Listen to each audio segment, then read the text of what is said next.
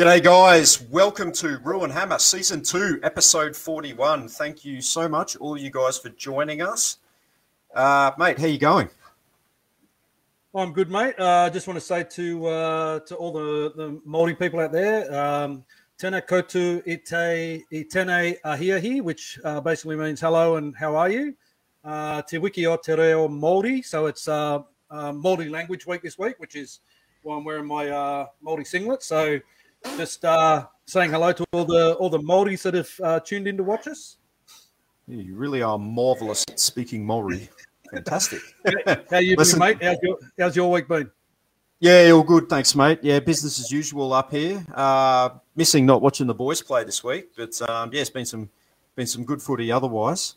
Um, yeah, we got the next best thing happening though, haven't we? That's it. Absolutely, we do. Yeah, we'll get into it, mate. Um, yeah, the, the tonight we're, we're joined by a very special guest. Um, we're very fortunate to be joined by a current Vodafone Warriors star who has um, surprisingly has only played 20 NRL games, uh, 19 of those with our beloved Vodafone Warriors. Season 2021 has been his real breakout season and was arguably arguably our most improved uh, player of the season. Uh, welcome to the show, Warrior 238, Josh Curran. How are you, brother? No, I'm good, boys. Thanks for having me. No worries, mate. Yeah, no worries, mate. Yeah, thanks for joining us. Um, so we'll, we'll get started. We'll go right back to where it all began for you. Uh, let me ask where your rugby league journey began. Can you tell us about um, where you grew up and who was your junior club? So, um, so I grew up in Castle Hill. Um, then my junior club, my very first junior club was um, the Merrylands Rams. Um, I used to always go watch um, dad play. Mum used to always take us, and my brother used to sit with my mum, and I used to always go in the dressing shed with my dad. And man, um, the Deep Heat in that dressing shed, um, it was pretty pretty intense. But um, yeah, so I used to always go watch my dad um, play at a real young age. Um, then um, yeah, apparently I was just used to always because I, apparently I was a little menace when I was young, so I used to actually run away from my parents. so dad, one day dad was just like, "Oh, stuff it." Um, he's got to chuck him in footy. So I played my first footy game um, at the age of three with my brother.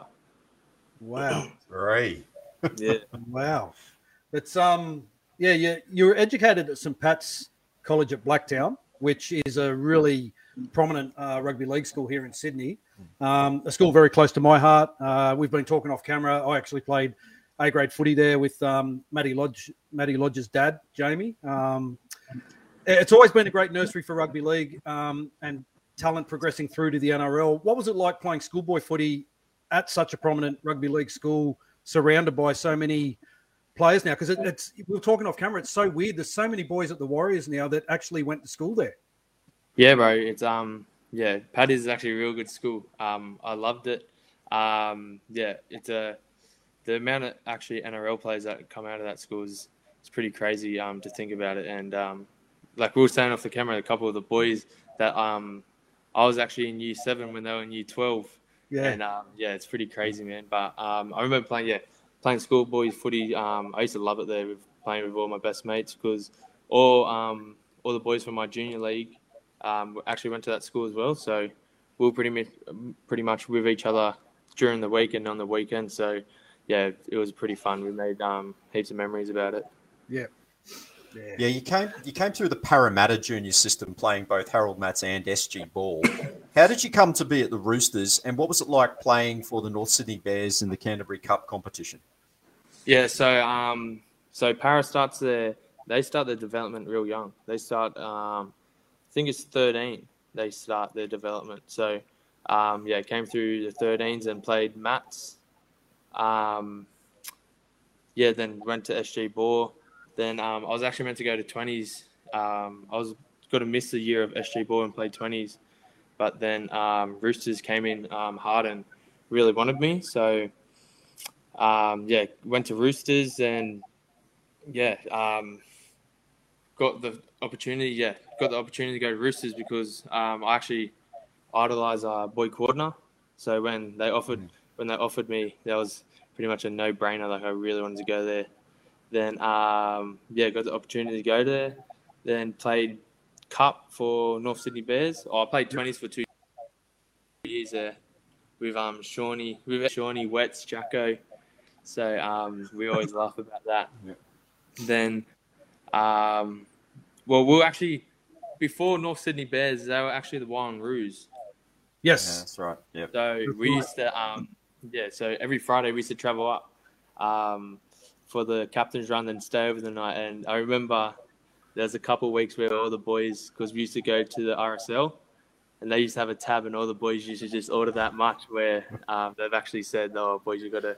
Actually got a limit to what you're having because the boys used to order like oysters and they just used to, used to order like two um, main meals and that entrees. It was it was actually crack up. Then um, then Wyong pulled out. Then we went to North Sydney Bears, and um, yeah, the um, the Bears that was actually a real good experience. Um, the fans there, they, they actually had yeah, they had a real good fan base, and um, actually like story about North Sydney Bears is um, real interesting as well. But um, yeah, I, I loved um, playing footy there. Mate, we've got we've got so many degrees of, of separation. Like you went to the school, the school that I played footy at in the Penrith comp. You played at Merrylands, and my ne- my nephews played at uh, Merrylands Rams uh, in the Parramatta comp. You played up at Wyong. I used to work at Wyong Leagues Club, and you played Oh. the Bears. And I'm a Bear. I played for the Bears back in the 88, 89, 90. So um, Right, yeah, It's such a small world, eh? yeah, it is, bro. Did you ever go across the road to uh, Percy's and have a beer? The pub right across the road from the North Sydney Oval? Is that the bowling club? No, no, not the bowling club, not the Greens. The other one. So where Miller Street is, the main drag, and you've got Marist North Sydney right across the road. Nah, nah, nah, nah. There's a nah, pub on the corner. Nah. That's the school I went to, the one opposite North Sydney Oval. I know what school you're talking about, though. Yeah, That's crazy. small world. Mate, um, we'll get back to you though. Enough about me. Um, you're named. you you make your you're named to make your NRL debut um, in two, 2019 in round six uh, for the Roosters against Storm at AAMI Park. How did that call up come about? Bro, that was actually that was this is that was actually a funny story because um, so there was one training session where Robert's like, oh, um, like just come along the training session. So this is when I was full time, but um, the grade boys they separated from us boys just I don't know Yep. for that week, and um, Robert said, mate, come along. So I went along. And goes, yeah, mate, we're going to take you down as 18th man. And that was like, my first ever time being 18th man, and I was I was I was buzzing. I was like, "Oh, this is gonna be mad! Like, this is hectic." And I told mum and dad, and mum and dad were gonna fly down, but I said I said no to him, Like, nah, it's all good. Like, it's early for the experience. Then, um, yeah, we get down to Melbourne, and um, my roommate was Siwa, Taukeiaho, and I remember he had a um, he woke up the next morning with a sore back, and he, he told me about it, and um, he's just like, "Oh, bro, um, I got a pretty I got a sore back, eh?"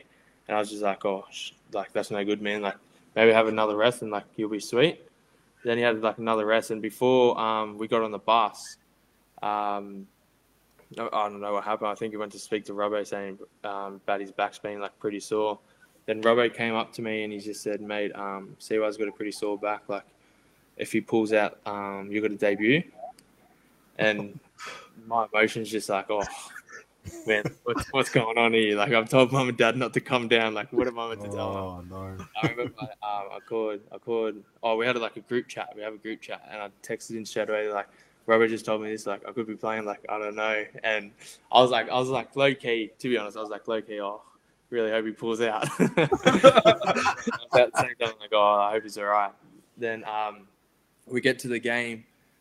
I remember I just went to walk on the. I walked on the field, and that was my first time ever being like at um, AAMI Park, and I was like, oh, it's pretty like it's mad stadium. Then um, I remember Siwa came over to me. He's like, "Oh, do you like this stadium?" I'm like, "Yeah, man, it's it's so good, eh?" And he just um, he goes, "Yeah, it's pretty nice." And he just walked away, and I didn't take any note of it. Then um, I went back into the shed, and Robbo came up to me. He's like, "Yeah, mate, Siwa's pulled out. Um, his back's his back's no good. Congratulations, you're going to be debuting." And I just I just looked at him and like I didn't I didn't know what to do. Like I had a, like I had a little tear, was like in the back of my head I was like, oh no, I'm mum and dad. and, um, yeah, I went to grab my phone straight away, but apparently um, our manager already called dad telling him, and yeah, they were over the moon. So that was yeah, it was a pretty um, crazy story, but yeah, I remember that game. Um, we won by the field goal, and yeah, yep. it, was, it was a crazy game. Yeah. Yeah, I was just going to say, what a, what a game to debut! It's a, it's probably one of the modern classics. Um, you, you, get out to a the Roosters get out to a twenty 0 lead, and it goes into the, the Storm fight back twenty all, goes into Golden Point, as you said. Um, Latrell Mitchell with that monster field goal at the end to, yeah. to win it for the Roosters. What do you remember about the game itself, like running out in the field? And, and no, I just remember. Um, I remember going for warm up and um, my uh, my the guy I used to do like gym. The guy, my personal trainer that I used to train with before I started, he was actually down there for a Bucks party, and I remember I said, um, I told him I was debuting, and he left. He full left the Bucks party to come watch me play. Oh wow! I remember running out for the awesome. warm up, and I just heard this massive Josh, and I looked over and he's just waving his hand. So that was like that was pretty cool. I felt like um, I just started laughing. But yeah, going out there and just um, warming up with the boys, it was, it was pretty like you. I don't know. You kind of it's a weird feeling like you're like real happy, but you're like real keen, and you just can't like you kind of can't believe that it's happening. Then I remember just Robbo saying, "Mate, like um, we believe in you. Like we wouldn't be debuting you if um, we didn't think you could do it." So he was um real good, and I remember um Coops came over to me and he yeah, he actually spoke to me and he just like calmed me down. And he goes, pretty much just said, mate, like relax, like enjoy it, soak it all up, like congratulations. Um, yeah, and pretty much you're meant to be here. And yeah, I remember um, running out and when I got onto the field, I just I just went I just went all out. and probably like two minutes into the game, I was so I was gassed. I think I played about 14 minutes, but yeah, I remember just running around like just trying to do everything and yeah, I probably gassed myself out in the first two minutes. Bro, you had a um, a mid-season switch from the Roosters to our beloved Vodafone Warriors that year. How did that come about, and how did you find the change moving from Sydney to Auckland? Yeah, so um, yeah, the Warriors asked me if I wanted to um, get a release and come over, and um, at first, I was to be honest, at first, yeah, at first I was like, oh, because I didn't, I didn't never moved out of home or didn't live by myself. So at first I was like, I wasn't keen on it. Then I kind of looked into it and I was just like, well, this is. I got Boydo and Angus Crichton in front of me. Then they also had um, Sitili Tupouniua there that was coming through. Yep. And I just knew I wasn't going to get um, much of an opportunity. I remember it was before the um, it was when the dead uh, timeline um, the cutoff was June 30th. Yep. I remember, I, I, think it was, I got told on June the 26th. So I had four days to um, make a decision. That's right. Mm. And um, yeah, that was pretty, that was actually pretty like a stressful four days. I think it was more stressful for my mum and dad, or to be honest, probably more my mum because she didn't want me to move out because my brother yeah. already moved out up to, um, up to Goldie. And um, yeah, and dad kind of just said, mate, like you got to take these opportunities. Um, then my manager, yeah, he was just like, um, pretty much it's got to be a good opportunity to take. So, yeah, I took it, and um, I remember I was packing my bags, and mum was crying, and I, like she was like happy for me, but she was yeah, she she was um upset, and I remember I was like, because I, I, I had my dog, I brought my dog like a year ago, um, before I moved over and I remember I was like, oh, what am I going to do with him? Like, I want to bring him over. Then I was, I was probably more upset about not taking my like dog over. I was like, oh, I've got to take my dog and that. Then mum's like, no, you're not taking it. He's staying here. I was like, all right, sweet. So um, yeah, so pretty much had four days to um, make this decision. Then I think I made the decision on the 20, 29th or 28th and um, packed my bags and the next day flew over to NZ. Wow. Yeah, that's something fine. you, you, you make you well. You end up making your Warriors debut in round twenty that year against the Raiders at Mount Smart Stadium. It must have been a surreal feeling for you though, making your debut for two clubs in the same season. Yeah, I remember. Um, yeah, it was pretty cool actually. I remember Mooks told me he's like, "Yeah, mate, uh, we're gonna play you this weekend." Um, I remember always like the boys telling me like playing at Mount Smart Stadium on a Friday night, like the crowds are nuts. Like and um, that's that's one thing I really miss is playing at Mount Smart with all the um, fans and that. But um, yeah, I remember going out there and we had the Raiders. I remember it was cold night. It was like a freezing night. I remember I went to warm. I went out warming up and I was like, oh man, this is so cold. Then um, yeah, we. Uh, I think we. I think we lost that night. I think we um badly. yeah, I think it was like we got beat 30, 30 to six or something. Yeah. Uh, um. Yeah, the experience. I, I love playing at Mount Smart. Honestly. Um. Yeah, I really miss it. As you said, mate, we didn't get the result that night, but you also played in the round twenty-five game that season. Ironically, again against the Raiders, um, and we got home thanks to a late Blake Green try in that game. How do you look back on that first season at the Warriors, or you know, basically your first season playing first grade at two different clubs? Bro, um, yeah, I, honestly, um, it, I remember telling Jazz, uh, Jared Waerea-Hargreaves. I remember after I debuted, I was, I said to him like, mate, it's like an addiction. You just want to keep playing and keep playing. Then when I got the um, two games again, I was like, oh, like I pretty much just yeah loved it. And um, wanted, I remember I wanted to have a big year last year, but um, I had a, I had a yeah, couple of problems last year and wasn't like on track and wasn't on my game and kind of last year was a bit of a waste for me. But um, yeah, I'm also grateful that it happened because um, kind of set me up for this year. Yeah, hundred percent. Yeah, yeah, definitely. Um, at the start of 2020, uh, you make your debut for the Indigenous All Stars um, alongside your future teammate in um, young Maney, Jamayne Taunoa-Brown. Um, tell us a bit about this experience and what it, and what it meant um, to you and your family. Yeah, so um, I remember I remember the um, seeing the side getting selected, and I see my name. I like I double looked. I was like, "Oh, that's me!"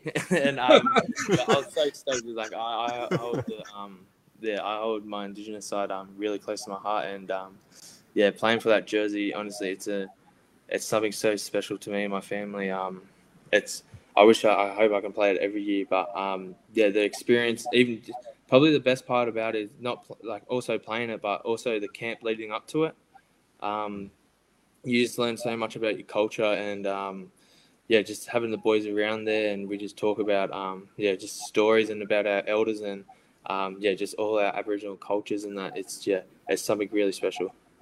Is the Indigenous on your mum's side or your dad's side or both? Nah, my mum's side. Mum's side. Okay. Yeah.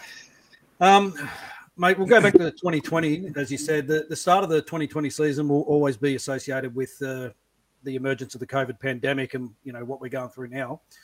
You were sidelined with a calf injury, I think, at the beginning of last year, um, and I'm assuming you were in New Zealand at the time the news broke of the closing of the international borders. Is that correct?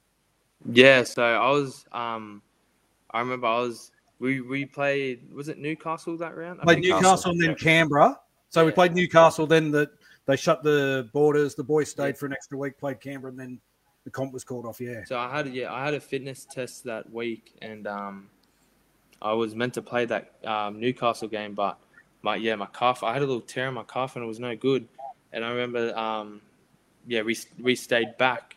Then that week, we um, that news came out about um, the boys staying over because they shut the borders. Yep. And um, we we kind of didn't think about it. Then um, when they played Canberra, and they said um, the boys, I think the boys were stuck there. Yes. Yeah. Yeah. So we um we we no four of us came over and we actually were quarantining to um, play the um, come back for the Canberra game. Oh, okay. Yeah. So yeah, no, that's right. That's what happened. So yeah, when we got told that the boys were stuck there, so me, it was me, Iggy, um, Ignatius Paasi, yep, um, Paddy Herbert, and Jazz Tevaga. Yep. Um, yeah, we had to go to Lennox Head and quarantine for 14 days to before joining the um, team um, because we thought they were going to be stuck there then that's after that game. Um, I think we got to like our tenth um, day, and they canceled the comp. And we all looked at each other. We are like, "Nah, you can't be serious. We just quarantine." then, um, yeah, I remember meeting up with the boys the next day, and we flew back home. Then that's when um, we went into yeah, that's when COVID hit really like really hard, and NZ went into yeah. lockdown for uh, I don't know what maybe two months. Yeah, it was a while over there, wasn't it? Because you guys were doing your training via Zoom calls and, and solo training um, for a team sport, which is extremely unusual. And New Zealand was in a hard lockdown. I know that uh, at that time period. Um, was it difficult to stay motivated, um, especially when there was so much uncertainty uncertainty about how the comp was um, was going to restart, if it was going to restart, and then how that was going to affect you guys coming back over to Australia? Yeah, so um, when when I lived in NZ, I used to live with um, Jacko, uh, Jackson Frei, and um, Karl Lawton. So yep. we we kind of um, yeah we kind of it was pretty good for us because we kind of motivated each other just to go train in that, and um, so um, yeah, so we are doing all our training over um, yeah Zoom and just I remember they gave us training gear and me and Jacko set our um, garage up into like a little gym. Yep. So um, yeah, we, we we pretty much said we're going to train every morning because we had to. But um, yeah, it was pretty. It was actually pretty crazy because we didn't know if the comp was going to start or um, what was happening. Then um, yeah, we got told that the comp's got to start. Then we flew back over. So I remember all because there was um because the partners couldn't come over. Yep. So all the boys were a bit all the boys were yeah, a couple of the boys were a bit iffy because which is fair enough. They didn't leave their families, and some had babies and that. Um, but um, we flew over to yeah, flew over here, and we went to quarantine in Tamworth. Yeah, we had a quarantine for I think it was a month or two weeks. I think we stayed in Tamworth for like a month or two weeks. Then moved um, to Terrigal then um, yeah, then trained up to there. Then the comp started again. But yeah, that that period was um, just that was honestly it was I don't know how to say it. It was just a weird period. Yeah. Yeah, I was just going to say it must have been difficult with such a young squad and being and not being accustomed to being away from home for such a long and indefinite period. Yeah.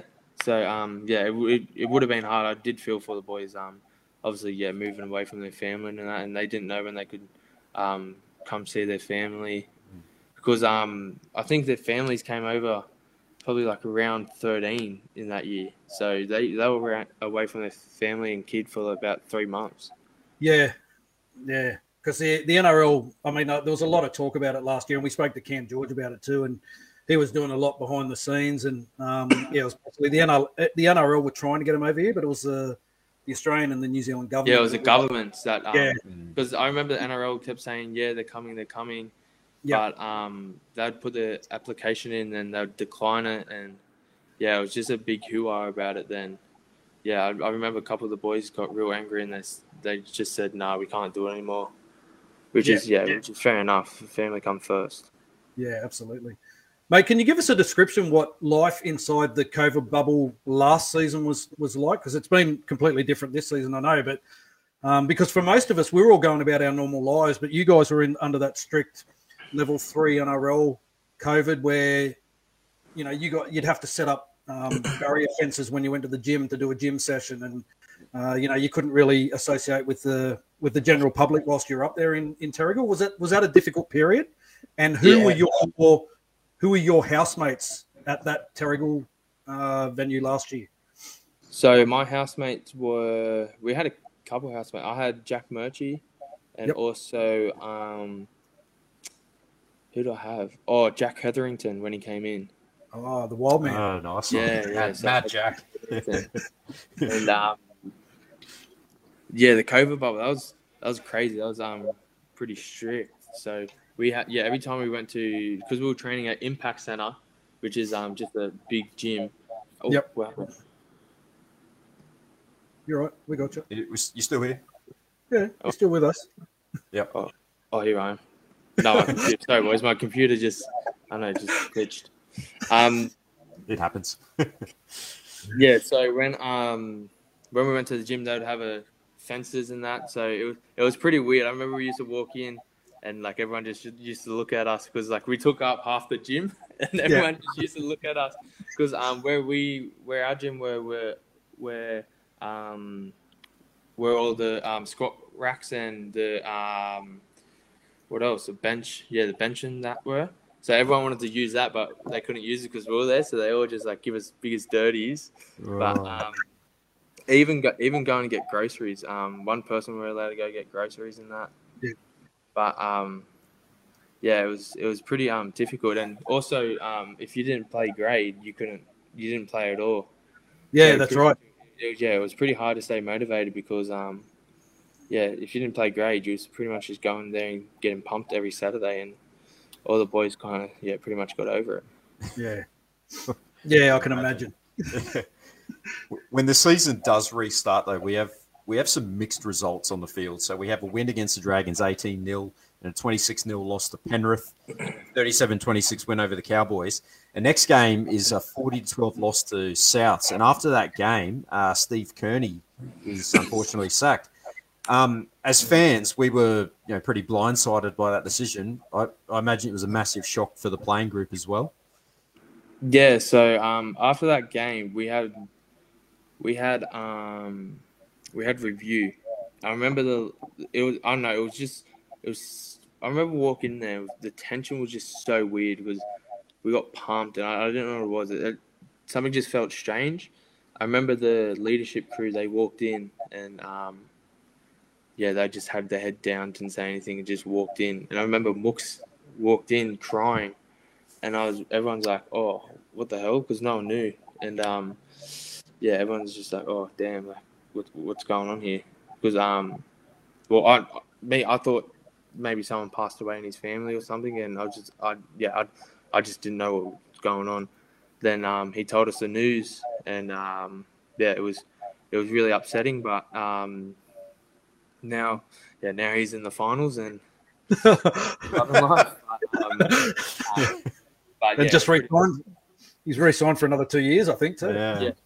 just re-signed for another two years. But um, yeah, no, I remember. I remember all the boys just um, the boys done a haka for him, and um, all the boys got around him and just wished him all the best. And um, yeah, I, I guess that's how. To be honest, just all business.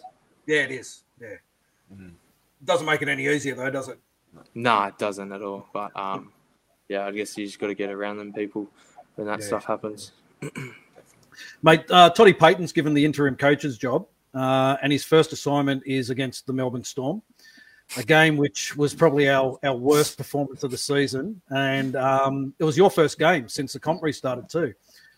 TP's press conference, or Toddy's press conference, was one of those no nonsense, direct, uh, and he maintained that hard nosed approach all through the season.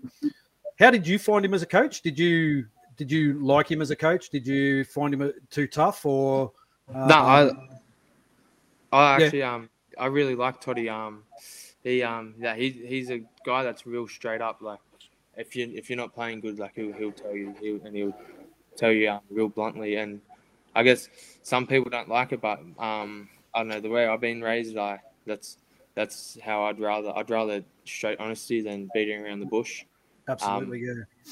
But yeah, no, he was he was real good. I actually um yeah I really liked him and um he got me yeah pretty much back on track on footy.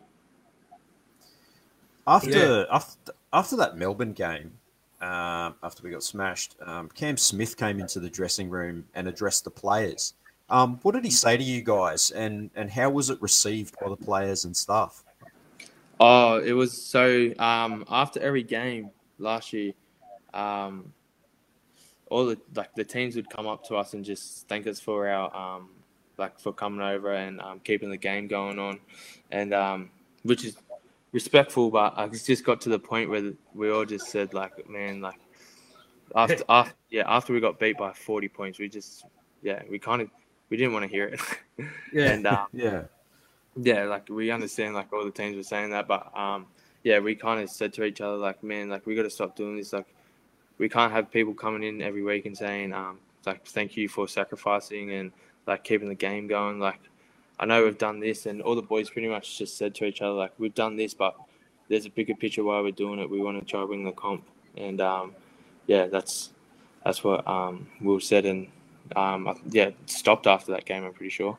It, it, it pretty much became a soundbite, didn't it? Like um, on all the the rugby league programs. I don't know if you guys watch them or not because they never give the Warriors much kudos in any of those shows anyway. Um, but they're always talking about, oh, you know, how good it was that we were here and And then I remember at the end of the year, the last game against Manly, and they put that um, that video up on the on the screen after the game, and it was basically club captains from the other clubs just thanking the Warriors. And I thought that too was a, a bit of a wank session by the NRL. Um, so yeah, I can ima- I can understand what you're saying, bro. Where you're just probably getting sick and tired of hearing, "Oh, thank you for being here. Thank you for keeping the comp running." Um, as this, as the season went on, did the COVID bubble get easier for you guys to live in, or was it did it get more difficult? Um, nah, yeah, it was still the same. A bit more like it was just yeah, it was it was a, honestly a crap time to live. Like just Yeah. like just that COVID bubble and that because you couldn't do anything. Then, like I said before, like if you weren't playing, like you just you were getting pumped every Saturday, and um, yeah, it was actually pretty hard. Like just to stay motivated and just keep wanting to play, and like we didn't want to use the um, like people saying thank you as an ex- just as an excuse after every game and that. So um, Yeah. so yeah, it was it was actually yeah, it was actually a pretty hard year. Yeah, Yeah. well, you, you ca- you've kind of answered my next question, but you, you play two more. Get you yourself play two more games against the Eels and the Raiders, but unfortunately we fall just short of that fairy tale finals appearance. But we fin- we do finish with that big win against Manly, as um, Mark uh, mentioned earlier. So, so is that how you look back on that 2020 season, just being a bit of a tough slog? Yeah, it was yeah, 2020. It was it was a I don't want to make it as an excuse why we didn't want why we didn't make or anything, but yeah, it was pretty. It was yeah, it was just a crap year. Yeah, so 2021, the preseason commences with two separate squads training in two different countries. Uh, were you you're at the Kiama? Yeah, I was at I was at um I was at Kiama. Yep. Um, that must have been a pretty strange experience too, because it would only be I think it was what only 12 or 13 guys down in Kiama, and the rest of the squad was in New Zealand or something like that. Yeah, so my, when I first started, um, we had about I think it was seven seven boys, maybe even six boys, and um, I remember our very first session, like we were just doing a simple like two on one drill, but because we had no we had no numbers, it was kind of turned into like a con drill. Oh yeah. I remember we just all looked at each other and we are just like, man, we're in for like a long, long week here. Then um, after after we done some testing and that, we played a um, we played a game, and I remember we we all thought like we were running, but we got the video up and it look, honestly looked like we were fast, like fast walking. like we, we were just all we were honestly all stuffed because like there was no numbers there. Because a couple of the, the couple of the boys um so pretty much when we started each week we just gained more numbers. yeah, So um, we were kind of just waiting for each week to come by so we can get more numbers and just like yeah enjoy training. But I remember that first week. Honestly, that first week was actually probably the hardest week of my life. Which um which coach was down there with you guys? Because Brownie was over in New Zealand. Did you have um, Morgo? Uh, or we had you have- Morgs. We had, had um, Morgs, Justin. Morgan and Yeah. um, just Justin Hodges. Oh, Oh, yeah. not Justin. Oh, Craig Hodges. Craig. Craig Hodges. Yeah. So, so the two groups do end up coming together in January, and you spend preseason in Tamworth, then you relocate back to Terrigal for the season. Um, how was it this time around? I'm guessing it's a much better situation than the uncertainty of the previous year. Yeah, so when we actually um when we got to Tamworth and we first joined each other, I remember because um because of the newsboys also that came in like Benny um, murders and that um to be honest, it kind of like we knew each. It's kind of like we already knew each other, like just all the, the playing group. Because um when we came in, yeah, everyone was just like yeah, everyone just um bonded straight away. So um yeah, it made it so easy um training and getting to know all the boys and that. But yeah, then we moved to Terrigal back to Star of the Sea, and um, we had yeah we had restrictions, but they weren't as bad. We could go Yeah. out and um, play golf, and yeah, it was so much better. I think everyone and all the boys' family came over, so um, yeah, so ev- everyone um, was loving it.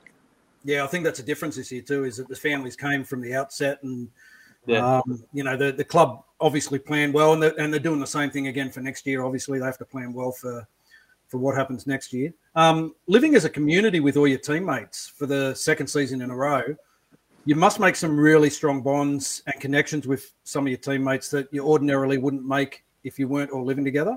But at the same time, probably get sick and tired of being around all the time as well. Yeah, so um, I remember when I first moved to Terrigal, I went in with Rocco Berry and um, Isaiah Vagana, and I really I didn't um, really know Isaiah um, real well.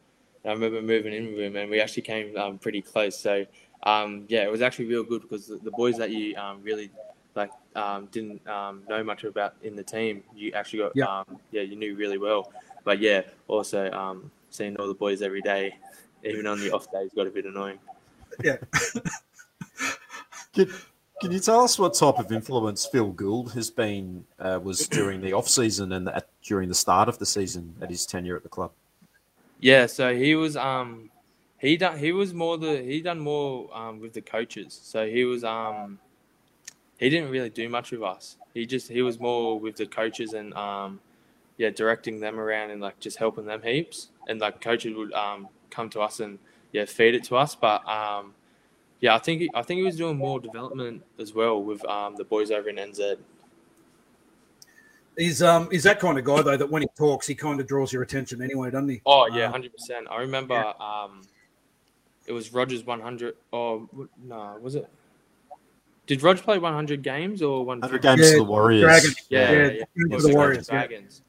Yep. I remember um, he got up and spoke, and all, honestly, it was all the boys. If we could have played that night, like everyone was that pumped, and yeah, when he speaks, everyone just listens, and um, yeah, he's one. He's honestly one of the best speakers I've ever heard. Yeah, yeah. He's just he just captivates, doesn't he? It's um Yeah, he, he honestly gets you so motivated. Just Yeah. you want to play footy now. Yeah. Mate, we, we saw through our connections with the Warriors NRLW side last year um, the importance of respecting and embracing the different cultures represented within squad. And that was something that you guys took on at the beginning of the year this year uh, with your cultural nights. Um, how important were those in uh, during the preseason in, in kind of building that camaraderie within the, the squad and the respect level of, of knowing the, the different cultures of all the guys that you're playing with? No, yeah, I remember. Um, yeah, that was that was honestly um, one of the best things we've ever done. Um, obviously, yeah, you got all the different cultures, and I remember each culture got up and spoke about um, what like about their um, nation and um, country and that, and the most like important stuff about them. And I remember we also had like a um, little team activity at the end, and um, yeah, every, the best thing was um, everyone got involved and um, every, yeah, everyone enjoyed it and loved it. Yeah, yeah, they were very good. Well, speaking of um, culture, you're again selected to represent the Indigenous All Stars for the second year in a row. Obviously, it's another proud personal highlight for yourself. Yeah, yeah, um, yeah. This one was in Townsville, and um, I remember going up to Townsville. That was my first ever time in Townsville, and I remember going up there, and it was that hot. Um, Yeah. but yeah, each, each, like I said before, each year, um, if I get selected, yeah, I'd be, I'd be buzzing because um, I honestly love that week. It's probably the best week ever. Yeah, yeah, and it's good. It's great that we're uh, we honour the the two Indigenous cultures like the the Maldives and the and the Indigenous Australians. Um, the way we do, it's a great concept. It's it's it's something that everyone looks forward to on the footy calendar too, and the girls as well. Um, Yeah, exactly right. Yeah. Um, mate, we played the Titans in our only trial match in Lismore, and um, you were one of our best scoring a try in that, that game. Did you feel coming out of that game that your form was strong enough to command a slot in the 17 for round one? Nah, to be honest, I was actually real. I was real um, angry about my game. Oh, really? Oh, really? Yeah, We thought you nah, were awesome that game. nah. We're raving about you. um, no, I remember. I remember coming off the field and um, yeah, I was I was um, filthy at myself at um, half time and full time, and I remember um, yeah, I just I had to be better. I didn't have one, one of my best games that one. Oh, Interesting. Yeah. So, so what was what was Brownie's feedback for that? And after you obviously you, you just missed out on selection for round one. So what was Brownie's feedback um, to you? Nah, so um, to be honest, in preseason, Brownie kind of gave me a kick in the ass. Um, and um, yeah, probably, Brown. Yeah, to be honest, Brownie's um, bringing out the best of me. Um, and yeah, he just told me like he's he's he believes in me and that, and um, he just wants me to go out there and just pretty much um, do what I do best. And um, yeah, that's that's what I try. But yeah, I remember that um, child game. I wasn't I wasn't happy with myself, and um, he knew I wasn't happy with myself, and he told me what I had to work on. Then um, yeah, went went back to Cup and played two games there. Then um, got the opportunity to play against the Dragons. That's right. Yeah, mate. I was just going to say that. Yeah, yeah. You make your season debut against the Dragons in round six, a game that we were at. Um, again, mate, you're one of the best on field that day. Uh, playing it. That was Rogers' um, hundredth game. Um, you must have felt good that you were back in, in the mix and, and back playing first grade footy. Yeah, I remember. Um, yeah, he told me. Um, yeah, I'm in the squad, and um, I wanted to take yeah take it with both hands, and I wanted to try keep that spot, and um, yeah, I just wanted to leave everything out on the field. Yeah. Yeah. Yeah, awesome. And from that point on, you're you're a regular fixture in the 17 with some really strong performances. Now we always ask our guests if they remember their first try in first grade. Surely you remember yours. Yeah, well, I could have got one against the Cowboys, but I bloody knocked it on. Yeah. That's right. Yeah. Um. Yeah. Sea Eagles. Yeah. Uh, you yes. got it. Jason yeah, Saab, he jumped up and he, um, I think Jason Saab and Wets went for the ball and Saab touched the ball and I just, I just got the luckiest bounce. And I remember catching the ball and I had to, Tommy at the back and I was like, oh, I got to score this. I wasn't going to let one, one slip. Do you remember they took a long, long time to clear it though? We were watching. Yeah, because they went up. They went up to the bunker. Yeah. And I said, I, I remember I looked at Wets. And I'm like, bro, did you touch it? He's like, no, no, I didn't touch it. I was like, I swear to God, you better not have touched it. And what um, round was that? Yeah. What's that? What round was that? Was that round? Round, nine. Nine, yeah, wasn't it? Yeah, before Magic round. Yeah, that's right. Yeah, because we were going through that period of time where the, the bunker was checking everything. everything. Um, yeah, that, that's when I remember, I remember, Yeah, I remember yeah. you got Sinbin. Was it Sinbin against Melbourne? You got Sinbin. Yeah, I got Sinbin against Melbourne for for a high shot that wasn't even a high shot. Like, uh, yes, yeah, that's right. Yeah. that's right. Yes, yes. Yeah. Now I remember. All makes sense. I remember that try too, mate. You're paying nine dollars uh, as an anytime try scorer. It was the easiest ninety dollars I made all season in Australia. Share the spoils. Uh, yeah. um,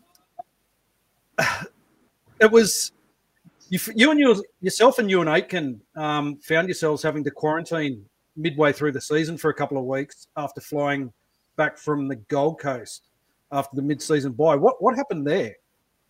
Yeah, so when we got um, when we had the buy, um, I came up I came up to Goldie to see mum and dad, and he also came up as well. And I remember um, we had a bike uh, flight booked on Saturday, but our flight was actually meant to be twelve twenty, but we jumped on the one twenty flight because um, Quant- Qantas um, cancelled it. Oh no, it was Virgin. I, I was fine with one of them, but um, they cancelled the flight. They put me on for one later. And I remember I got home and I went to bed and we had training on the Sunday. I woke up on Sunday and my phone was like my phone was going off and um, Shawnee was messaging me and I was just like um, I didn't even read it. I was like because I was getting ready to leave for training. I put my bag on. I read the messages and he's like, bro, were you on that flight? And I was like, yeah, why? He goes, bro, um, there's a lady on the flight that got um, COVID. And I was just like, oh, no way. So I called Dingo up and I remember um, telling him, yeah, mate, I was on, I was on that flight. And he's like, oh, you got to have to quarantine and get um, COVID test. And, and I was like, oh, no way. Then, um, yeah, done two week quarantine. Then um, I remember they, they bring in like the treadmill. So I had a treadmill and a couple weights in there. And my treadmill, I don't know why, but every time I ran on it, it was like the loudest treadmill ever because it's a pretty old treadmill. So every time, um, every time I'd run, the whole um, block, like the whole my whole um, unit block would hear me. Oh. I remember um, I had it for ten days, and the neighbors upstairs, my yeah, the neighbors upstairs, actually said like you, you actually have to get rid of it because they couldn't put up with the noise anymore. Did you did you have to isolate at where you were staying at the Star of the Sea, or did you have to go and isolate somewhere somewhere else for that time? No, nah, so yeah, I had to isolate Star of the Sea in my room, and yep. I remember Rocco and I was living with Wets at the at that moment because Ice went back home because he um, had to get surgery on his shoulder. Yep. And um, yeah, they they had to move out. I remember that was so angry at me. I was like, oh. "What am I meant to do?" It's a good way to good way to get your own room, right? Yeah. Yeah, but yeah, that that was a pretty crazy period. I was just out of, out of everyone that could have got it, it was yeah, had it happen to me. It was kind of uh, it was kind of that period too. Sorry, Rob. It was kind of that period too where um, we were having a couple of indiscretions. Um, and like you know, we had the I think it was around the time where there was a weekend at, at Vorney's where they had the the barbecue and those guys got suspended for a week, and we had um, might have been Jai Arrow at Origin trying to sneak somebody in, he got suspended for two weeks. And Uh, as, yeah, as Warriors supporters, we were pissed off because we had two guys that were in quarantine who doing the right and didn't do anything wrong, but they you guys spent more time out of the game than the guys that were making these Yeah. poor indiscretions, which really kind of pissed us off a bit. Yeah, yeah, I, re- I remember that, and I was. Well, I, I can't really say much. for the moment. to do. No. just You can't. couple We can. You can't. That's all right. Yeah. well, well, the, the fact when your your period of isolation coincided with a bit of a mid-season slump where we lost seven in a row. So, how hard is it to keep upbeat and optimistic when you're going through such a tough period like that? Yeah, um, yeah, obviously, yeah, we lost seven in a row, and it was um pretty. I remember the boys were, everyone was pretty deflated, and because we're going, we're actually going, we'll we'll get in, um, we'll start to get a roll on. Then I'm pretty sure. Then um, like we're trying to, We'll actually started to find some rhythm, but yeah, that seven um loss, I think um, but I think to be honest, I think it all changed when we we lost against Penrith. And we And you had no. Yeah, you had no. You played 50 minutes with no bench. Yeah, Yeah. and I remember, um, I don't know what the score. I think this. I don't remember the score, but I don't think we got beat by that much. Thirty to sixteen. Yeah.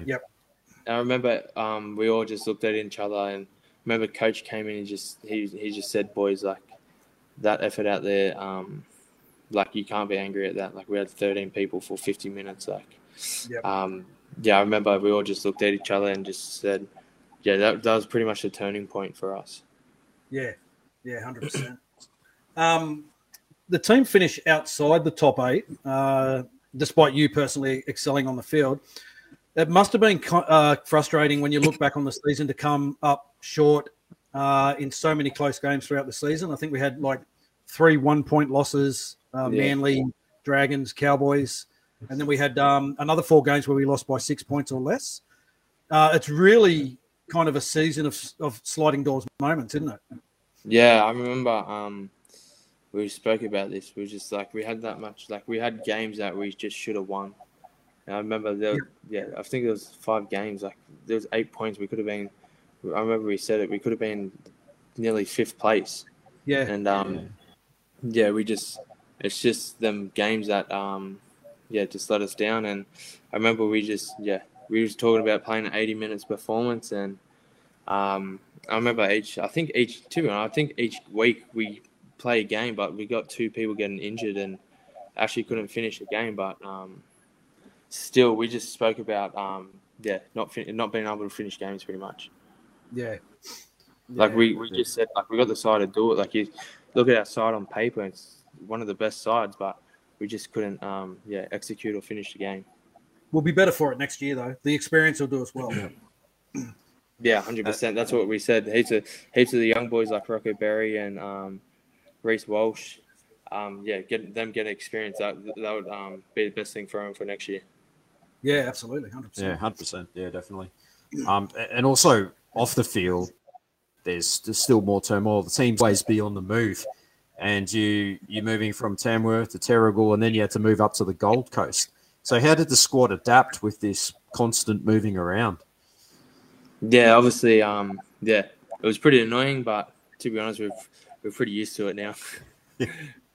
we um, yeah, so we adapt pretty fast. Um, we I don't know, we're just used to it. We're just used to moving around. It, it's not a bad place to be uh, located, is it? The Gold Coast, mate? Nah. single, Nah, single it's a man, yeah, single man on the beach. Summer coming in. Hey? You and Jazz, you and Jazz will be out in the town.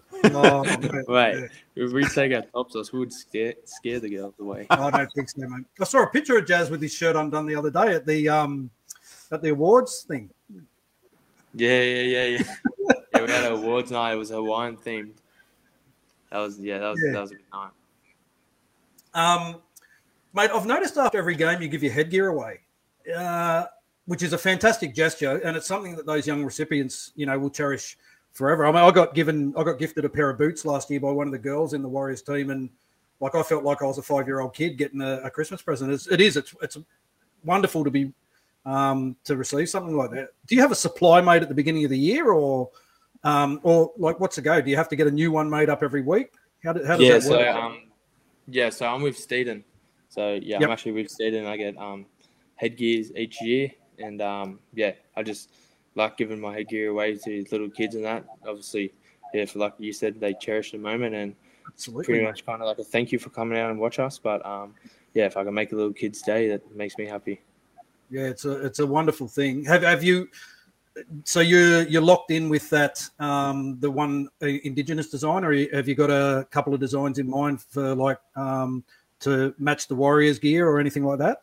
Yeah, I thought about that, but I've always wanted Indigenous headgear, so I just wanted to stick with it and obviously represent my people.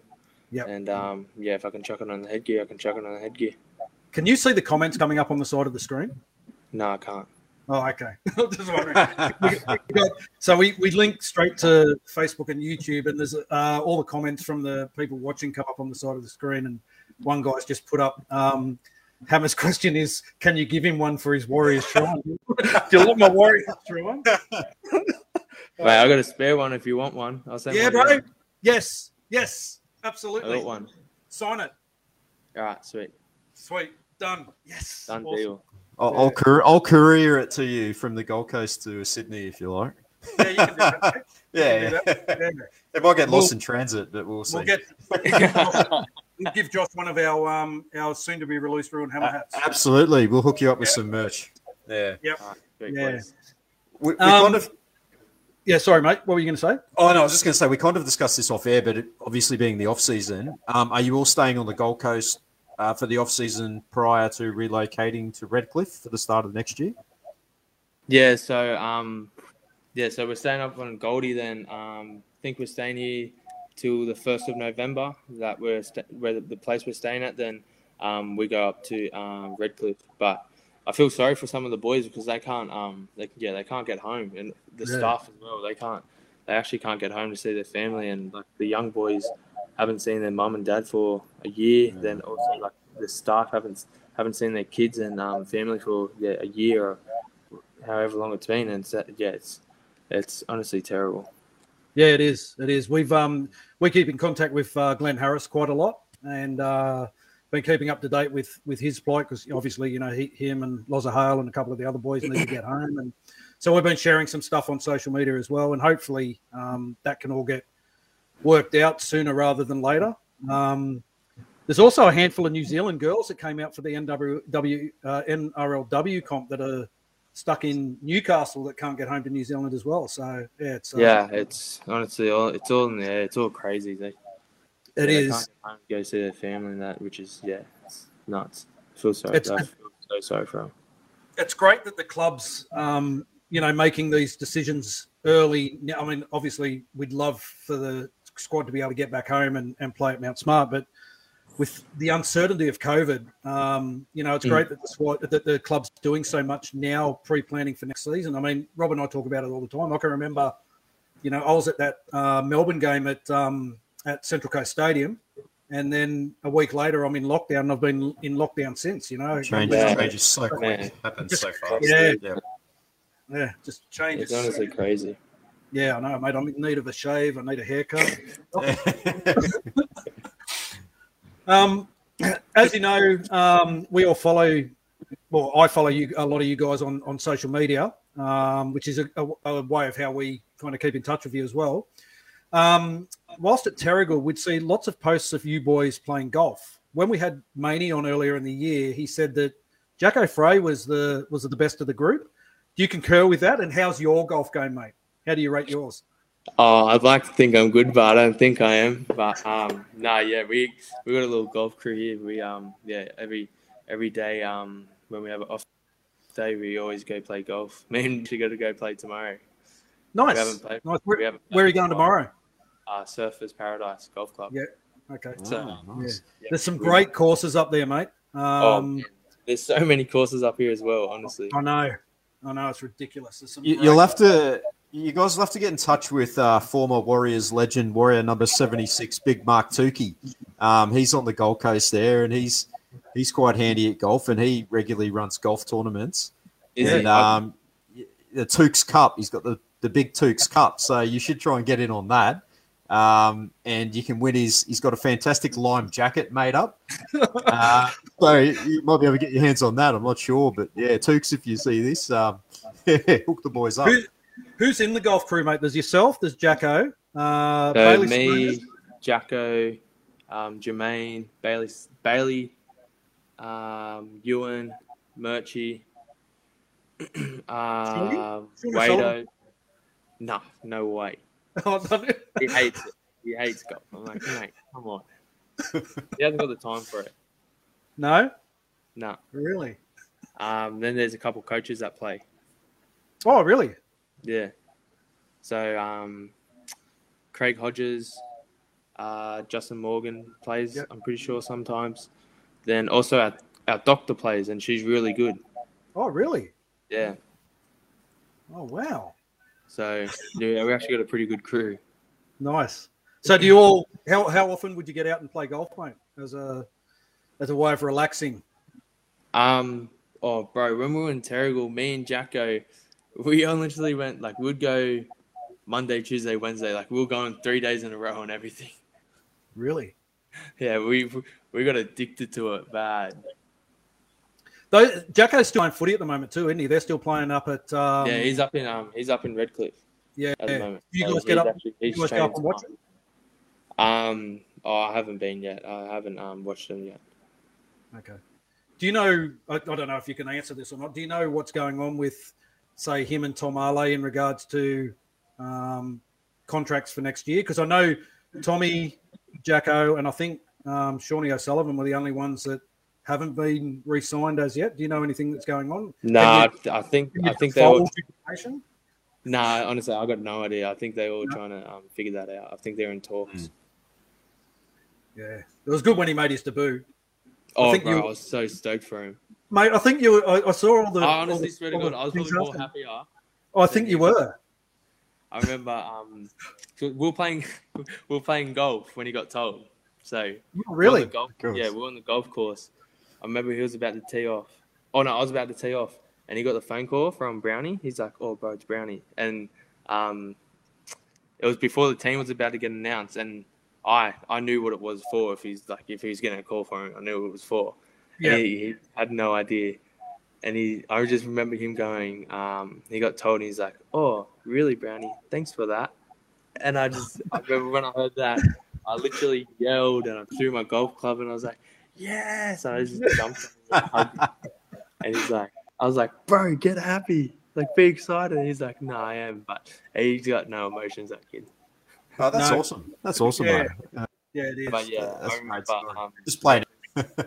yeah, then we went into the sheds and um, he was, yeah, I sat next to him because he started. And, Yes. Yeah, um, you did. he, yeah, he was number 10 and I was number 11. I was sitting next to him. And I, I could tell he was real nervous because he doesn't, when he gets real nervous, he doesn't talk. I was like, nah, it's all good, bro. You would love it. Then um, after the game, yeah, I was so stoked. I couldn't jump. I couldn't get off him.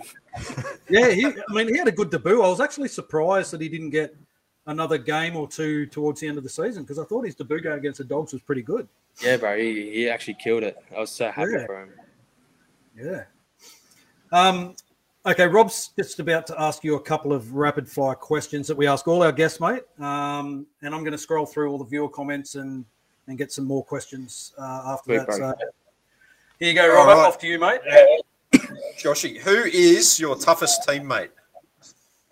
Toughest teammate. Oh, um, ooh, uh, I don't like tackling Adam. Adam's pretty tough. He's tough. Or Benny, Benny Murders. Yeah, they both look hard to tackle. Uh, who's the best sledger? Tohu. We've we've heard that. Honestly, Tohu. He's he is a silent assassin. He is. just going to say, he's real silent assassin. He barely says anything. Okay, interesting. Um, who's the biggest pest? I think we know this one. Yep. Jazz. Yeah. of course. he even he even said himself when we had him on. um, who's who's your toughest opponent? Um, ooh. Um, oh, I came up against heaps. I, oh, Jesse Bromwich, he was, he was, yeah, he was pretty tough. First game, yeah. Baptism of fire. the most professional in regards to game preparation. Um, Marcelo Montoya Oh, okay. Oh, really? Yeah. And Shawnee Seems- O'Sullivan. Oh, okay, cool. Um, best trainer. Best trainer, um, Ma- yeah, Marcelo. Marcelo Wow. ticking boxes. Um, Yeah. who, who's the team comedian? Jazz and Jazz and Adam. Them And- two and Adam together, well? they, yeah. We, we have When heard they- Adam's funny, yeah. When them two are together, they they just rip into each other. What about Kano? yeah, actually, yeah, Kano. Kano's funny as well. Them three, them three. It's usually a combination of them three that we that we get for that Yeah, answer. then we get, yeah. Um, okay, who's the worst trainer? Oh, the worst trainer. Um, I don't know that one. Worst trainer. Don't want to throw anyone under the bus. No. No one. You guys are all you guys are all fantastic trainers. Yep. Okay, I've got, got a couple here, mate. Um, what's your most embarrassing on field moment? Is it losing your footing and running into the hand sanitizer after the Sharks game? Bro, so what happened? Our trainer put our water bottles right in front of me, and because I was wearing metal studs, as like I stepped over the water bottles, um, my stud got like um stuck on the handle. I remember I just I was falling. I just I, I couldn't catch myself. I just seen like I don't know. I just went, I seen the wall. I didn't even see the hand sanitizer. Yeah. I seen the wall. The last time I seen hand sanitizer, and yeah. That was funny. That was funny. Um, just just sorry, sorry, just one more. Just going back to just going back to Kano. Does he happen to have any nicknames within the team? yeah. Um, giraffe. Giraffe. Okay. Is No, Glenn no. Harris calling him origami? Well, I haven't heard that one. Maybe that's just between them two. Because we, we coined the uh, because of that fold sum on his uh, on Some his tape. Guy. Yeah, Yeah, we, yeah, yeah. yeah, we've nicknamed him origami. Origami Evans. Go on, get, get us started. Get us started amongst the boys. Yeah, origami. um, do, do you have any pre-game rituals or like superstitions that you go through before a game?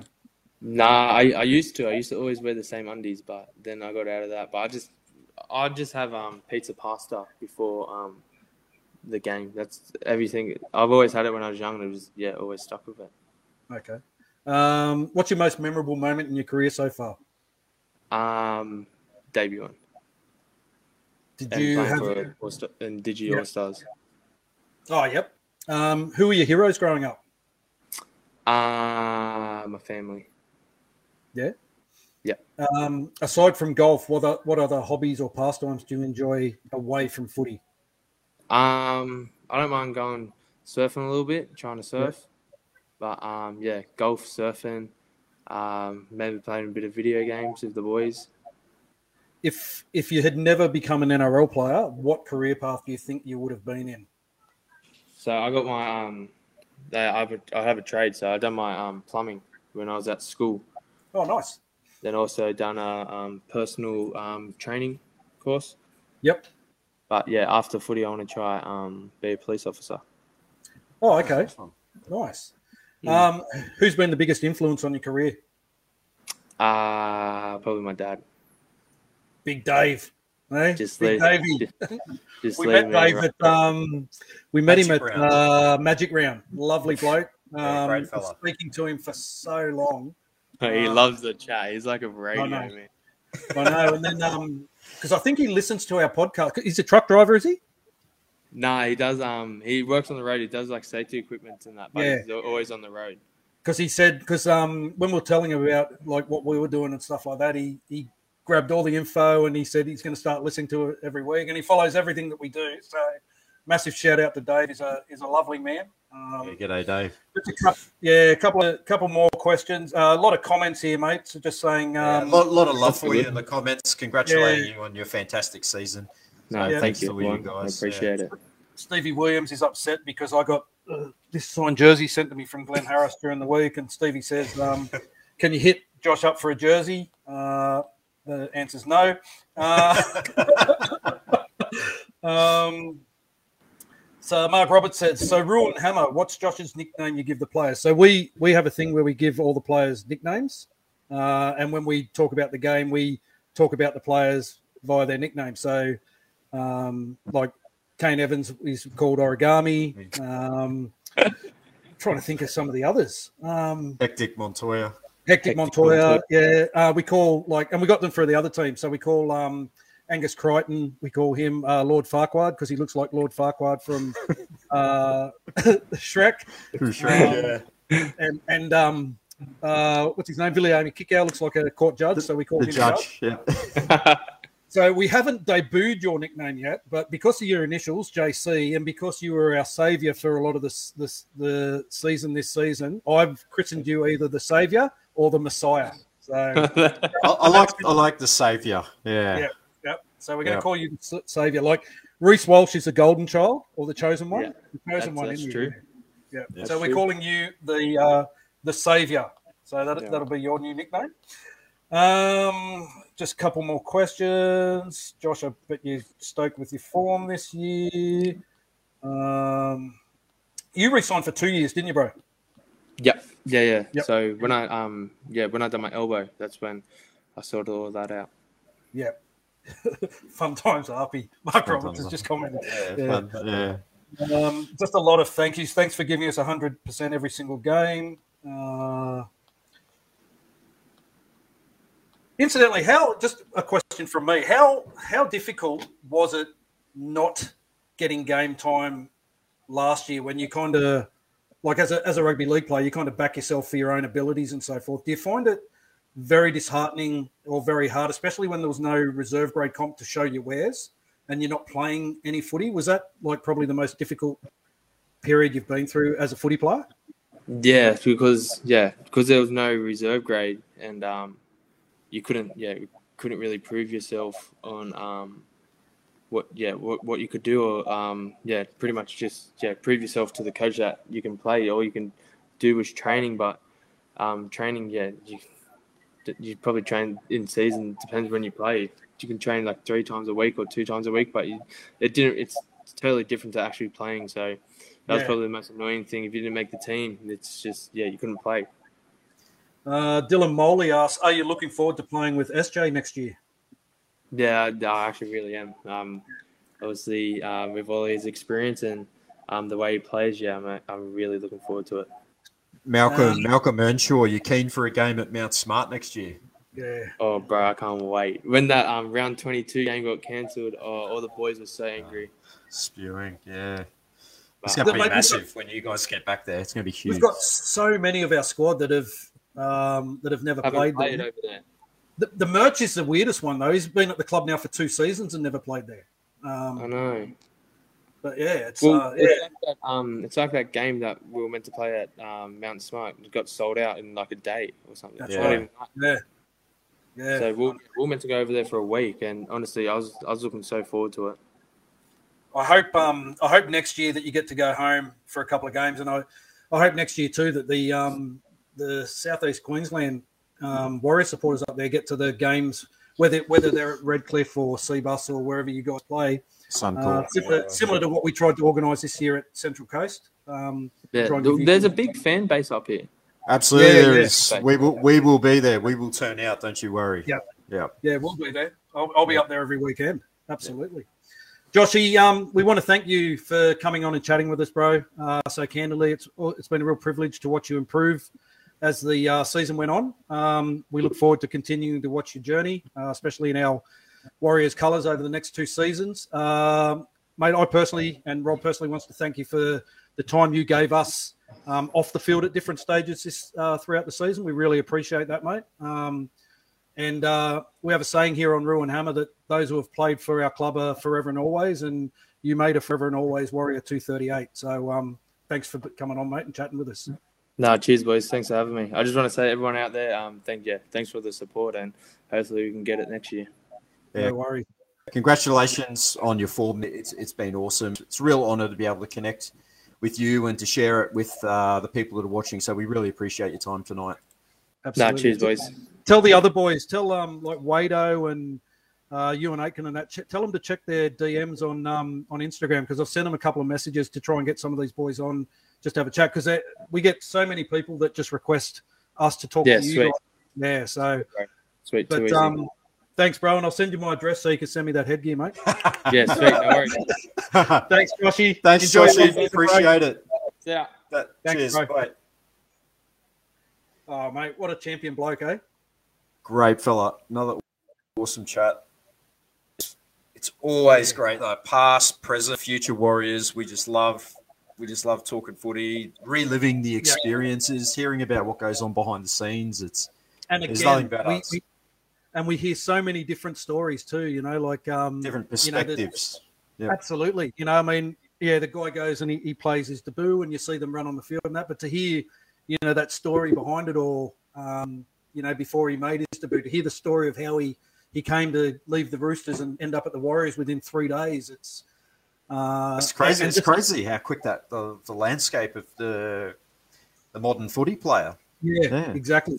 And just hearing, um, just hearing like you know the behind the scenes stuff that we don't get to hear, like you know the the season that he had last year, where he he pretty much only played three games, but he's in he's in isolation. He's doing all the training. He's going through everything. Uh, you kind of forget about those kind of things, and it's probably similar to what a lot of guys have gone through this year. And you, you can know, sense the frustration yeah, you yeah. just feel that in in what he was saying and the, the whole sort of roller coaster of last year. It's yeah, yeah but um, yeah, great chat. Thanks everyone for for tuning in and, and sending through your your questions. Yeah, um, appreciate that, guys. Yeah, stay with us for probably another 20 minutes or so. We'll just uh, quickly run through the the finals uh, from last week and then um, talk about the, the final coming up this week. Yeah, we'll, we'll, get through that. So, as we know, the NRL final started last Friday night at Sunshine yep. Coast Stadium. Uh, we had Storm 40 over Manly 12. Storm tries to Papenhuyzen a double. Lumi Lumi, Kenny Bromwich, Welch, Olam, and Papenhuyzen, seven from eight. And that massive two point field goal, uh, just nonchalantly slotted by little Pappy at the end there. Manly uh, double to Saab, Garrick two from two. Uh, cometh the finals, come cometh the team. You have to say yep. people were doubting the Storm, but geez, they turned up and then some. Um, putting to to bed any of these suggestions that they're in a bit of a form slump. Just absolutely way too good in all areas. Turbo with a with a quiet game, it must be said. Uh, they did their homework on him, and yeah, uh, Melbourne just way too good, and you know looking likely for another grand final appearance. Mate, I uh, I tipped Manly based on um, Melbourne's last month of footy, and yeah, boy, was I wrong. Um, almost back to full strength. Uh, they're big match players, uh, just play big match footy, don't they? Um, and they really dialed it in for a big performance. Um, mate, I, I, thought that they did they didn't allow Turbo to get into into the game. Um, and I, I, again, I honestly didn't see that result coming. I, I hmm. thought Turbo would be able to get into the game at some stage. Um, for me, the NRL refereeing consistencies continued midway through the second half. Um, Turbo hit Jahrome Hughes uh, with a high shot, and it was a decision that they just deemed penalty sufficient. But man, I have no argument uh, with the decision. However, it, if that was Lodge or Hetherington or Waerea-Hargreaves or Radley or Tevaga, that's on report, and they're looking at two weeks suspension on the sideline. Repu- reputation, yeah, yeah, absolutely. But um, yeah, Melbourne, all class. Um, and you'd have to say now with uh, that they'd be pretty much favourites to go through from their side of the draw. I think. Yeah, that they'd have to be now. Just, just very strong performance on all levels. Uh, first game, we had a double header up there in Townsville. Um, the first game at uh, Queensland Country Bank Stadium. The Roosters 25 over the Titans 24. Roosters tries to Ikuvalu, Tedesco, Tupu, Tupou, and Morris. Uh, Kieran four from five, and Walker with the all important field goal. Titans tries to Fermor, Fasu Malame, Alawe, uh, Kelly, and Wallace, and Jamal Fogarty four from five. I had a feeling this was going to be a close one out of all the games this weekend. This was actually the one I was probably looking forward to watching most. Um, fairly evenly matched, and for the most part, the Roosters looked like they had things under control, but the Titans just managed to stick with them, and they yeah. just they just hung in the contest. And fatigue became a real factor at the back end of that game, particularly for the Roosters. You see when that try was virtually gifted to to Jarrod Wallace there got it back to 24 all, and then became a real arm wrestle. But um, young Sam Walker proving that he is clutch, so clutch for such a young man. Although he did get a bit of help from the the Great Wall of the Roosters. Yeah. it's um, what a, what a finish! What what a what a hectic final 30 seconds and mate, we've got to say, poor old Paddy Herbert with a real uh, Logan Swann moment. I mean, you could probably he'll be replaying that over and over again in his head. And let's say in the heat of the moment, and you know, you've got a in an important game, you've got to get that decision right. But it, it must be hard to oh mate to, to, to work that like you think he became a meme pretty quick, didn't he? it, it, did. That's what I'm trying to say. It's like in the heat of the moment, like you've you've got to get that decision right, and absolutely, unfortunately, he didn't quite um didn't quite ice that one. No, no, far from it, um, mate. I thought it was a really mistake-ridden uh, game, especially the first half. Uh, both teams completed it like just over sixty percent, um, and it didn't get any better for the Roosters in terms of completions in the mm. second half as well. And I think that that frequent turnover of possession prevented them from sustaining any momentum and any pressure, uh, which kind of kept the Titans in the game. Yeah. Um, it was an entertaining, entertaining second half. I loved how the Titans just really tried to move the the Roosters' defense around, uh, and guys like uh, Peachy and Campbell were able to create some opportunities. Um, the Roosters were tough and resilient, but um, as we've seen, which we've seen all season, but I thought that uh, Kelly try in the second half, uh, midway through the second half, really highlighted how the Roosters' middle to uh, third defense can be very lazy and give up on the play when mm. they don't when they think the ball it's broken down or the ball's gone past them. Um, yeah, Tedesco was was uh, at his best. Um, that last eight minutes was just a, a drop ballathon, but it was so exciting to watch. Uh, and but the final two plays, um, Beau Fermor with his um, with his uh, his run. He really didn't position uh, Phillip Sami too well, and no. Sami didn't position himself either. Sami should have, in my opinion, should have come in sooner, which would have put Teddy in two minds because it just with Sami on his outside, it just still allowed Teddy to keep coming across at Fermor. Whereas if Sami cuts back on the inside, it kind of puts Teddy back on his heels. Um, and then obviously the next one where Paddy Herbert had either a pass to an unmarked um, Corey Thompson or a pass to an unmarked uh, um, uh, David Fifita, yeah, he, he, almost he almost had too many options, uh, unfortunately. My mate Wines put. I heard Corey Thompson's invited Paddy Herbert to go camping at Belanglo State Forest. oh, jeez, oh. he, he, wasn't happy afterwards, was he? But he took, Corey he was quick, quick, Corey Malat. He quick, was quick to go to go to social media and um, he was, wasn't he? That was put that to bed. Yeah, that was bizarre. I will I will address the elephant in the room, though. I think the the that play the ball where the Roosters set up the decoys uh, in line or in front of the play of the ball uh, to create that bit of a shield. That's got to be looked at. That that's mm. that's just garbage. Um, but yeah, you know, uh, I, I guess that that game kind of proved to me that the Titans were probably the best team to finish eighth because I think if if it's us or um, Cronulla or Canberra, we don't put in a performance like that to stay in the game. Yeah, I, I don't think so either. That, and they came in with some good form, albeit it was a, against us. But yeah, yeah, great game, great game to watch, and um, yeah, yeah, definitely feel sorry for Paddy, but um, he'll yeah. he'll come back from that bigger and stronger. Um, the following on from that, uh, what a game this was! Uh, Panthers ten over the uh, sorry the Rabbitohs sixteen over the Panthers ten. Panthers tries to Crichton, Cleary three from three, and the Rabbitohs Walker and Paulo with tries, and Reynolds four from five. What a what a classic finals contest this was. Um, tough, tough and exciting game to watch. I was really impressed with South. He's only got one try, and that was from that bat back from the kick. So they yeah. were they they did really well to scramble and hold them out for a team with uh, such an attacking arsenal like Penrith. And um, has Bennett, you got to ask, has Bennett timed their run perfectly? He's, he's well known for doing this, um, getting his teams absolutely prime just at the right time for a for a push at the title. And now Yeah, and now the Panthers, they've got all the work to do. So this pushes them into sudden death. All, and all of a sudden, the what everyone assumed was going to be the Storm Panthers grand finals off the off the table now. They're going to have to do it the hard way. Absolutely, mate. I um I was really impressed with South, as you said. Um, uh, you know Wayne Bennett, he's he's been here that many times before. He, he knows how to get his team ready. He knows how to take all the talk away from the team. You know, he, he brought out the controversy with him and Ivan Cleary, and it kind of takes all everything away from the, the team. There's no focus on the team. All the media is talking about Wayne. He's he's fantastic at doing that. Um, I thought, you know, the South had all the early ball in that in the Panthers half for the first like eight to ten minutes, and they couldn't score. And then Penrith kind of withstood that attack, and they got down the other end of the field and they scored. And I, I thought that was going to be it. Um, but mate, South just got into the contest. Um, they they really troubled the Panthers. They they knew, you know, they took um, their defensive their defense uh, was so good. They, their line speed was great.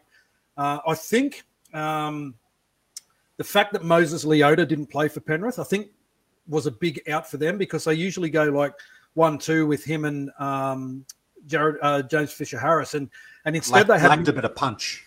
Yeah, they had Matt Eisenhuth playing, who uh, who looked like a Woody doll from um, Toy Story. like, what was up with that? With his shoulders, all he looked ridiculous. Um, and he he gave no impact into into the like in that in that side. And I think that's where the Penrith lost their go forward with uh, a guy like Moses Leota. Um, but yeah, you're right. Penrith have now moved into that hard part of the draw. So, you know, I mean, if they play um, who do they play this week? They've got Panthers, Parramatta, Parramatta this week. Yep. If they if they lose to Parramatta this week, how much Ooh. of a, a, bust season is that? Where they they're so dominant for so long. You know, everyone's talking about them. You know, being so good, and the only games they lost at the in that mid part of the season was because they had their Origin stars out. But if they lose now, they go losing the grand final last year to out out this year. Like they for this to be a successful year for the Panthers, they have to win the grand final. Anything less than that is a failed season. Yeah, um, uh, hundred percent. Like that, they were there last year. That they were the best team for most of this year.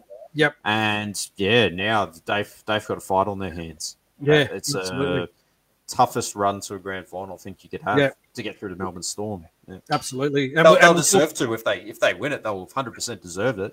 Absolutely. Um, you know, and we'll talk about that a bit later on when we get into the the pre-game stuff. But um, yeah, uh, mate, Adam Reynolds, um, absolutely amazing game. Such such great game management, and I think off the back of him alone, next year you've got to think that the Broncos are close to a top eight side. Oh, absolutely. They're, they're already playing quite well at the end of the season, and throw him into the mix he'll yep. be great, uh, experienced level head for all those young guys there. They're, they're, they're a team to look out for. Yeah, uh, next year definitely. We he could be the player of the season.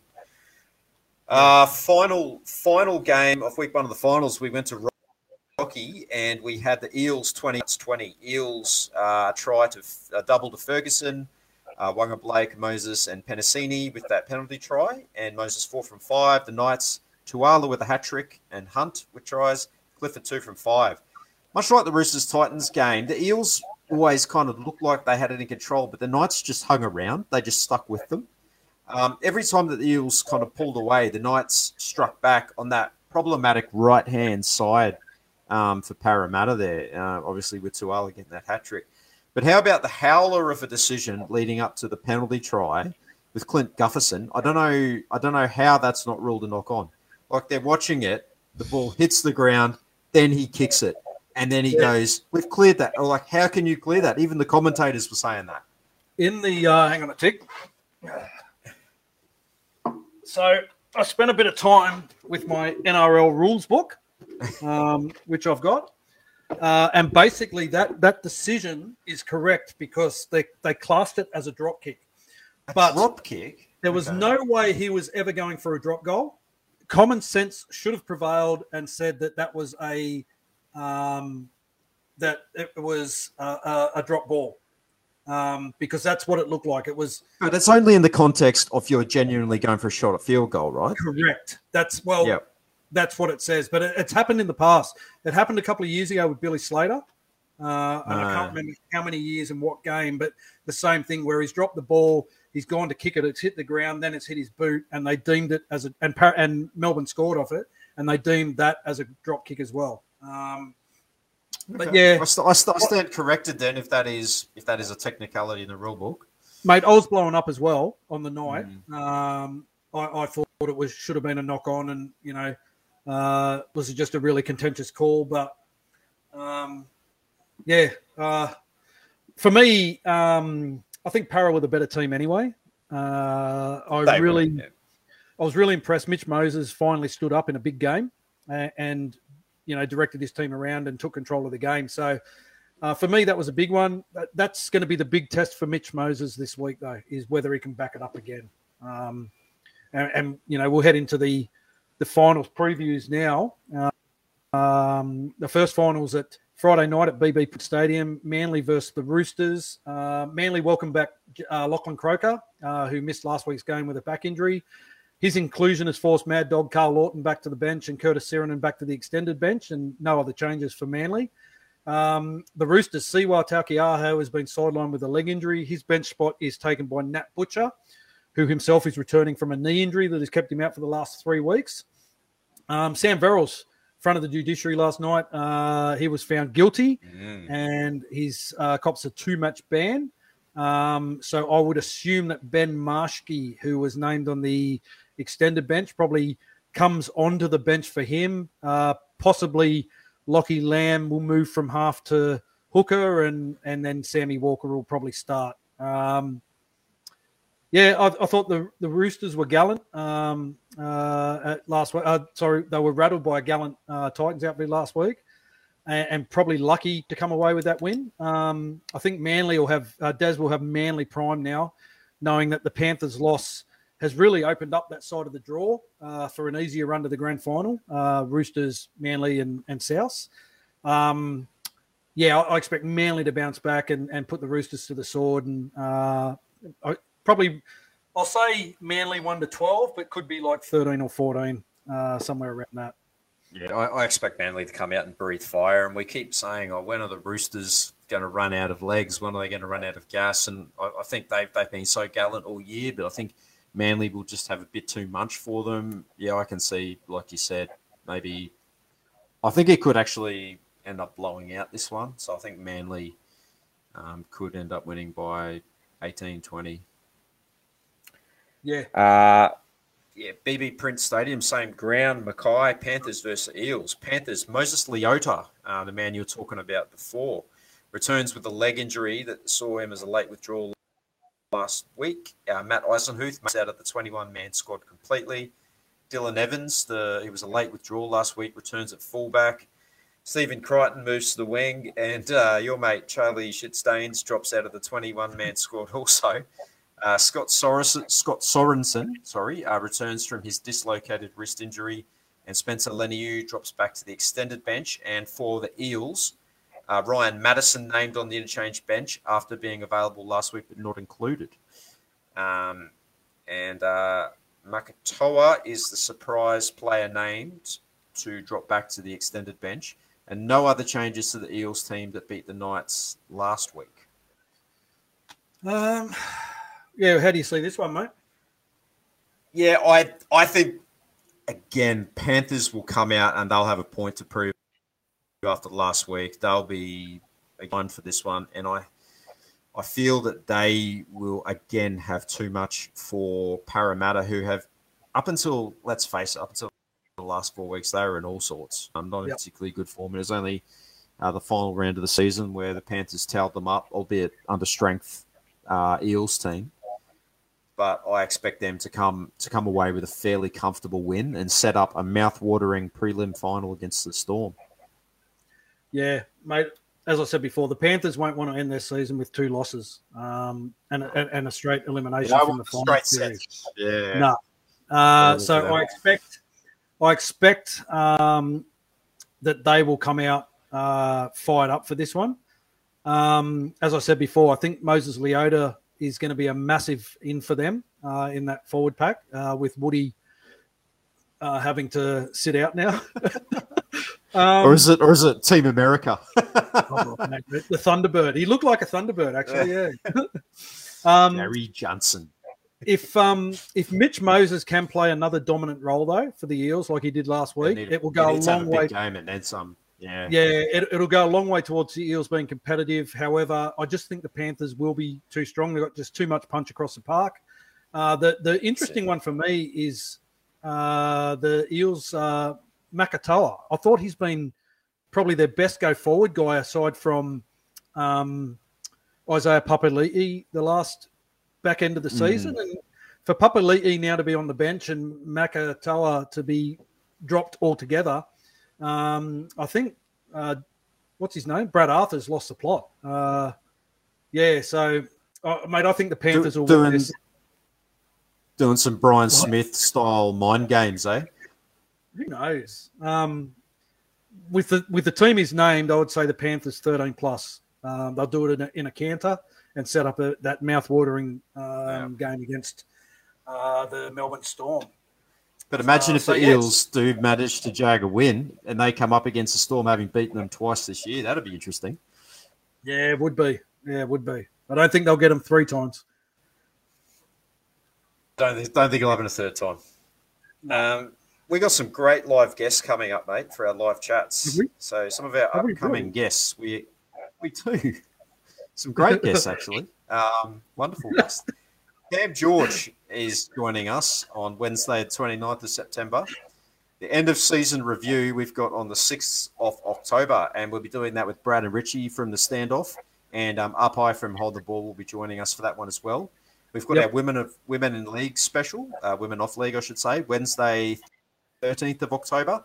So we've got LBU stars Georgia Hale and Karina Brown, and also joined by NRL journalist Katie Brown. Yep. Um, Warriors legend hooker in the 2002 grand final, PJ Marsh, joining us on the 20th of October chat.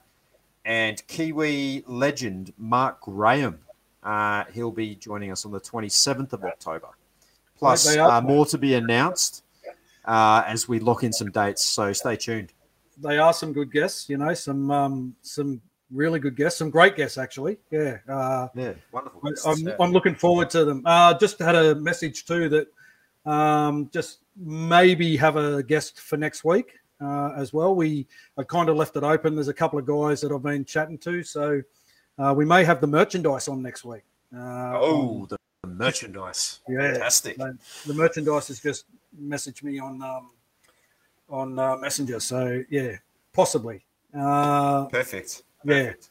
Um, as, as always, uh, we just want to let everyone know they're on uh, the Patreon uh, platform now, which is a membership platform uh, that enables people to show their support uh, and of us and our content by signing up for a monthly subscription. Uh, it's a platform with uh, different tier levels can be set up um, to cater for different uh, budgets and each tier level will have its own rewards and benefits, uh, including uh, exclusive Patreon only merchandise. Um, so keep your eyes out for that. That's it. You can head to our Patreon page to show your support and subscribe to our bronze tier Patreon that is available now. Our bronze tier is set at the lowest amount possible of $3 a month, which is less than a cup of coffee. Um, we've partnered with Torius Screen Print as well to produce a range of merchandise for us, which will be available very soon. And there'll also be some exclusive Patreon only merchandise for our silver, gold, platinum, and diamond level Patreon tiers. Uh, and we'll be announcing those in the coming weeks. And the exclusive Patreon merchandise will not be for sale and will be available only to Patreon members. That's right, mate. Yeah. And we do want to thank those that have subscribed to our Patreon uh, program so far uh, on our bronze tier, which um, Rob was just saying Daniel Delore, uh, Peregrine Falconer, Sean Kurzweil, uh, The Kirch, Nick McKercher, uh, Mary Carter, Fabian Moroa, Siala Afamasanga, Stevie Williams, uh, Christian Catley, and Alf Tuolave. So thank you very, very Salute. much to you guys. We appreciate your support. And um, thank you so much. Yeah, we, we appreciate yeah. all of you guys. And don't forget, Absolutely. if you do miss any of our live shows, you can catch up on our Facebook page by going to the videos section, or you can go to our YouTube channel and catch up there. And subscribe on our YouTube channel uh, so you'll never miss any of our streamed content. Uh, yeah, mate. Um, and if you're a podcast fan, uh, you can catch all our episodes on uh, our podcast platforms Spotify, Apple, Google, Breaker, Radio Direct, and iHeartRadio. Um, make sure you subscribe to us there. Uh, I upload all the episodes uh, so that they're there to listen to every Thursday morning. And you can please head to our Ruin Hammer Instagram page where we upload daily content uh, to our followers and keeps um, everyone informed of our upcoming events. Well, mate, that brings us to an end of another fantastic episode. Uh, a little birdie tells me it might be your 30th birthday next Monday. Um, so happy birthday to you for then. Uh, happy birthday from all of us and all the watch, all the viewers. Uh, you look good. You look very good for your age. I, I, wish I was 30, mate. I'm actually I'm, I'm turning 52 next Monday. Oh, stop um, it. so thank you very much. And and I do have to give a shout out too. It's been a big week of of birthdays. It was my mum's birthday last Saturday. It was my partner Marissa's birthday yesterday. This Saturday, the great Juan. Uh, he, it's his birthday as well. Um, and then obviously mine on on uh, Monday. So it's a, a, big week of birthdays for us here. Uh, and thank you, mate. I appreciate that. Uh, it's going to be one of those weird ones uh, where I just sit in the house and can't see anyone anyway. So um, yeah, I'll probably be eating cake and filling up on food. What's your party for you, mate. We'll, we'll, we'll, we'll get yeah. something organised. Yeah. Okay. Yep. All right. Um, thanks, mate. Um, everyone have a have a wonderful week. Um, you know, whatever you're doing, be safe. Thanks again to to Josh Curran for coming on and, and having a chat. Uh, we love uh, the connections that we've made with the the Warriors, uh, particularly this year, and the fact that these guys are keen to come on and, and have a chat with us and tell us their stories and we're glad that everyone can join in uh, and listen and and um, you know be a part of it. So thank you everyone for your support and for tuning in. Uh, and I will see you all next week. Uh, thanks, That's buddy. Exactly, mate. Yep. You guys all take care out there. Thanks again for tuning in and stay safe, everyone. And go the Warriors. Go the Warriors.